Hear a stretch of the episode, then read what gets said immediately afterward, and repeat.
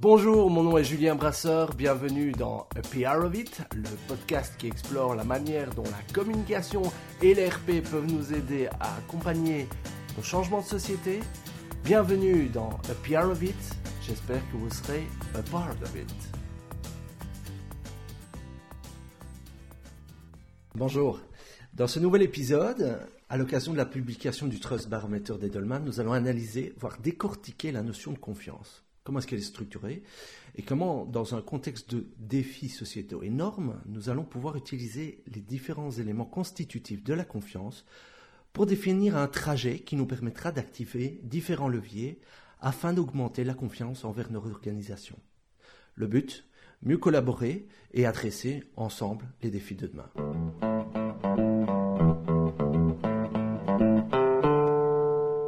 Chaque année, en janvier, Edelman, une agence de communication globale, publie une enquête dédiée à la confiance qu'ont les citoyens en leurs, institutions, les gouvernements, les médias, les ONG, les entreprises. Cela fait presque dix ans que je suis cet Edelman Trust Barometer avec une énorme intention. Alors, en tant que conseiller en communication et en relations publiques, je me suis rendu compte qu'au final, ma réelle valeur ajoutée, voire ma mission, était d'aider les organisations à générer de la confiance avec leurs parties prenantes, les stakeholders. Alors on parle de la presse, bien sûr, mais également les employés, les clients, les gouvernements, les riverains, les investisseurs, etc. etc. Le rôle d'un communicant aujourd'hui, je pense, c'est d'aider une organisation à entretenir des rapports de, de confiance avec tous ces gens-là. Alors, depuis quelques temps, j'ai d'ailleurs pris conscience que pour traverser les grands défis sociétaux, le climat, la mobilité, l'alimentation, la précarité, les organisations comme les citoyens et les autres acteurs mentionnés précédemment vont devoir apprendre à mieux collaborer en confiance et si possible en harmonie. Et j'ai l'impression que j'ai mon rôle à jouer là-dedans. Pour rappel, c'est pour ça que ce podcast s'appelle A PR of It, c'est être une partie de cela. Et les RP ont leur rôle à jouer. Alors, à la lumière de l'édition 2020 du baromètre, on est encore loin de cet état de confiance. Edelman étudie le niveau global de la confiance depuis 20 ans et jamais le niveau de confiance n'a été aussi bas dans un contexte économique global qui pourtant n'a fait que s'améliorer en 20 ans. Un phénomène que l'agence de communication appelle le Trust Paradox. Alors si on s'arrête un peu plus précisément aux catégories euh, d'institutions étudiées, on s'aperçoit qu'aucune n'est réellement considérée comme, entre guillemets, de confiance. Certes, les ONG et les entreprises s'en sortent un peu mieux, alors, elles sont jugées dignes de confiance euh, par 58% des personnes chacune, et les autorités publiques et les médias s'en sortent encore moins bien avec 48% d'avis favorables en termes de confiance. Alors là où ça devient un peu plus intéressant, me semble-t-il, pour des professionnels de la communication, c'est lorsqu'Edelman décortique un peu plus ce que recouvre la notion de confiance dans les institutions. Edelman a pris l'habitude de, décomposer la confiance en deux facteurs, la compétence et l'éthique. D'autres vont un peu plus loin, nous y reviendrons plus tard dans ce podcast. Quoi qu'il en soit, Edelman considère que la première de ces notions, la compétence, contribue à hauteur de 24% à la perception de confiance. Le comportement éthique impacte trois fois plus cette notion de confiance.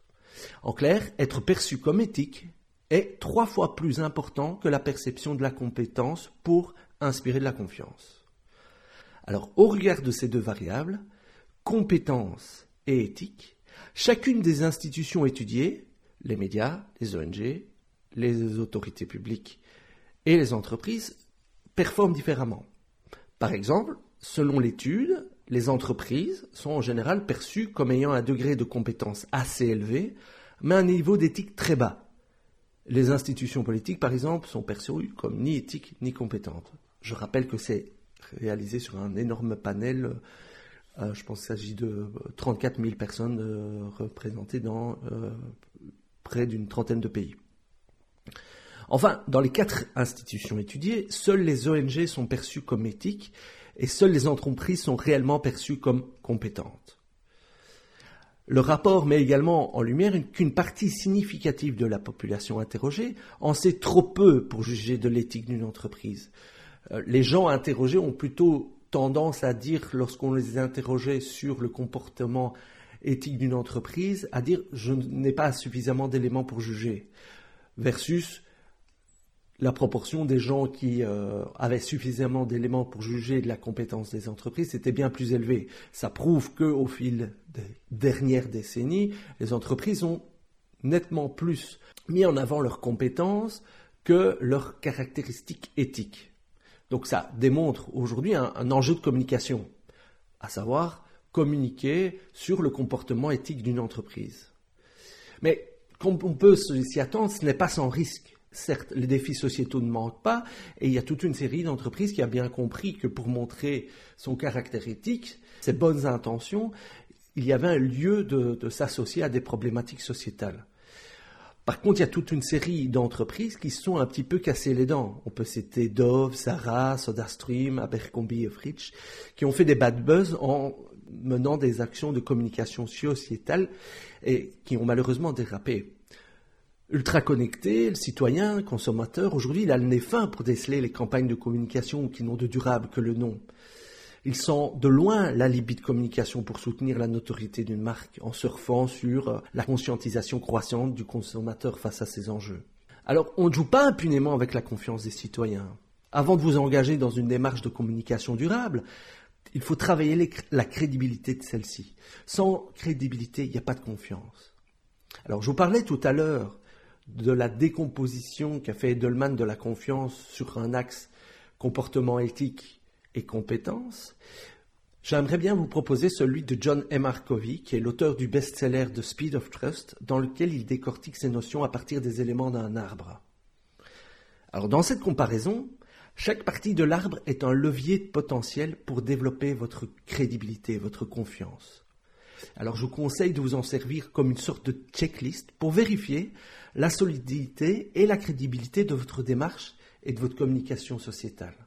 Encore une fois, il s'agit ici de tirer parti de l'impact d'une perception d'un comportement éthique sur la confiance que vous allez générer auprès de votre entreprise. Mais pour y arriver, je vous propose de passer en revue les éléments que John M. Markovy a détaillés dans son livre pour bien comprendre sur quel levier vous allez pouvoir juger. Alors si on reprend l'analyse de l'arbre, on va dire que euh, le tronc et les racines constituent ce que euh, Edelman appelle l'éthique, alors que euh, les branches et les fruits relèvera plutôt de la compétence. C'est d'ailleurs la même analogie que fait plus ou moins John M. dans son, dans son livre. Alors que représentent les racines? Eh bien, Les racines, c'est votre intégrité. Est-ce que vous agissez selon vos valeurs intrinsèques? Êtes-vous conséquent entre vos paroles et vos actes?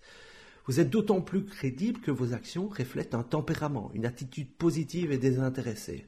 Donc par exemple, évitez de communiquer sur la pollution dans les océans si vous n'êtes pas irréprochable dans la manière dont vous traitez vos employés. Vous ne serez pas conséquent, vous ne serez pas crédible et vous ne serez pas perçu comme intègre. Le tronc, ce sont vos intentions. Est-ce que vos actions sont guidées par la recherche d'un bénéfice mutuel? Quel est votre agenda? C'est certainement ici que le risque de suspicion et de remise en cause de votre communication éthique et sociétale est le plus grand. S'il est louable de vouloir contribuer aux défis sociétaux, en ces temps de défiance envers la communication envers les marques, il faut être extrêmement prudent et la perception de votre intention sera déterminante. Alors pour éviter de prêter le flanc aux critiques, soyez transparent sur vos motivations, soyez précis sur les objectifs que vous poursuivez. Ça vous imposera à communiquer sur l'impact générés par vos actions.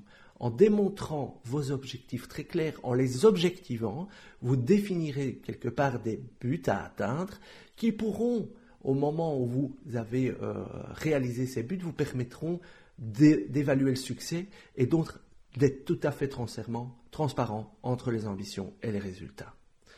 Donc, l'intégrité, les intentions forment l'aspect plutôt éthique euh, qu'Edelman décrivait. Donc c'est plutôt, euh, pour reprendre l'analogie de l'arbre, les racines et le tronc. Les branches, les branches, d'après John et Markovi, symbolisent vos compétences. Certes, les personnes talentueuses et compétentes inspirent confiance. Les organisations rationnelles et efficaces également.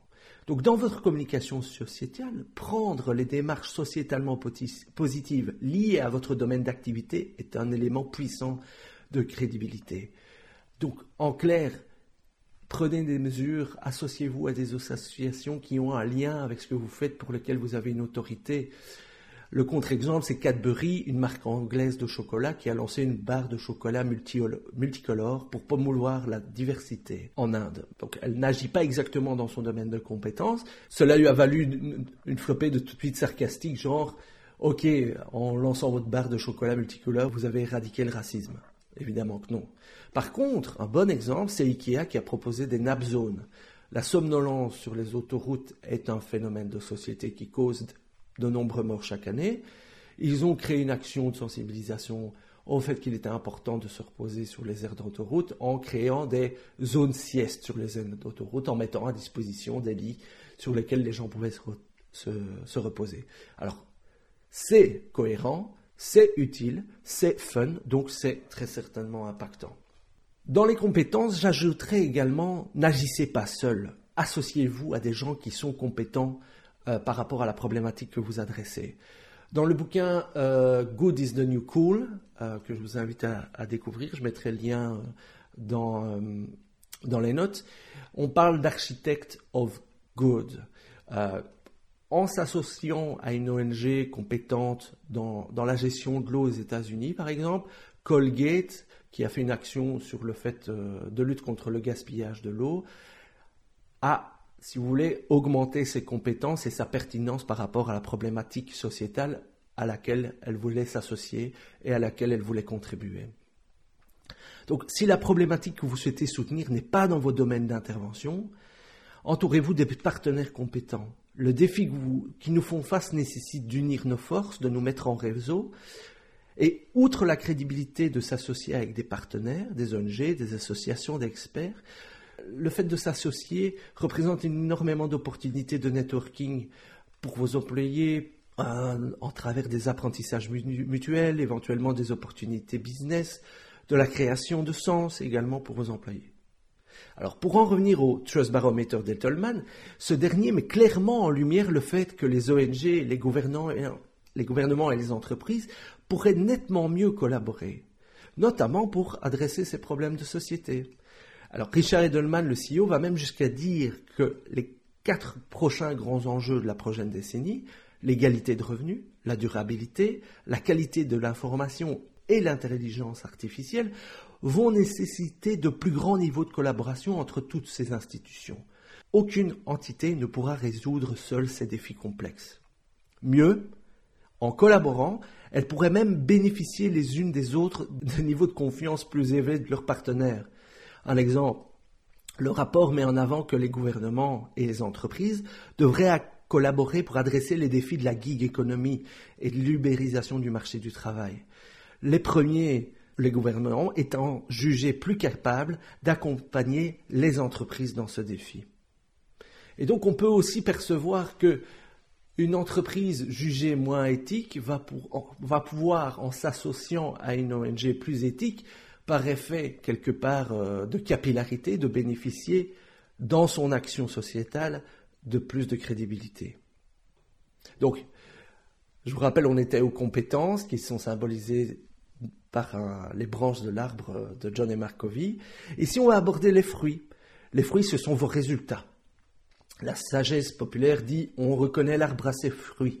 L'objectivation du fruit de vos actions est à mon sens l'élément le plus puissant de votre communication, car les résultats attestent du fait que vous dépassez le stade des simples bonnes intentions. En rendant compte de l'impact créé par vos démarches sociétales, vous incarnez votre engagement vis-à-vis de celles-ci, vont démontrer que vos intentions ne sont pas bâties que sur du sable et qu'elles vivent à l'intérieur de votre organisation. Pour en revenir à l'intégrité, soyez modeste Évitez de communiquer trop vite sur vos démarches positives, sociétales et éthiques. Attendez d'avoir des données tangibles à communiquer. Par contre, soyez conséquent et régulier dans la communication de vos résultats. Pourquoi? Pour, encore une fois, démontrer que votre démarche sociétale s'inscrit dans une stratégie d'entreprise bien ancrée et que, en tant que bon père de famille, vous communiquez régulièrement et de manière transparente sur le résultat de vos actions. L'analogie s'arrête ici. Et nous approchons de la fin de ce podcast. Avant de vous quitter, je voudrais encore une fois vous encourager à vous plonger dans The Speed of Trust. Cela a été pour moi une vraie révélation. Je trouve que face à une notion aussi impalpable et complexe que la confiance, l'auteur nous offre une grille de lecture qui peut tout autant servir de méthode pour analyser, structurer, planifier, voire restaurer la confiance. Enfin, je voudrais vous rappeler que le point de part de ce podcast, c'est ma conviction que nous, les communicants et chargés de relations publiques, avons un rôle à jouer dans le fait d'attirer l'attention de nos organisations, de nos clients, de nos partenaires, sur le rôle de la confiance et de la collaboration pour adresser nos défis futurs. Je pense qu'on n'en a pas fini d'en parler. Je vous remercie et j'espère à très bientôt.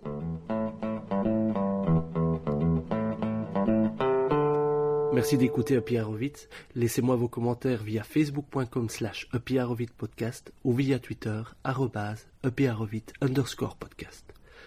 Pour m'encourager à aller dire à iTunes combien vous aimez ce podcast avec 5 étoiles de préférence. Merci et à très bientôt.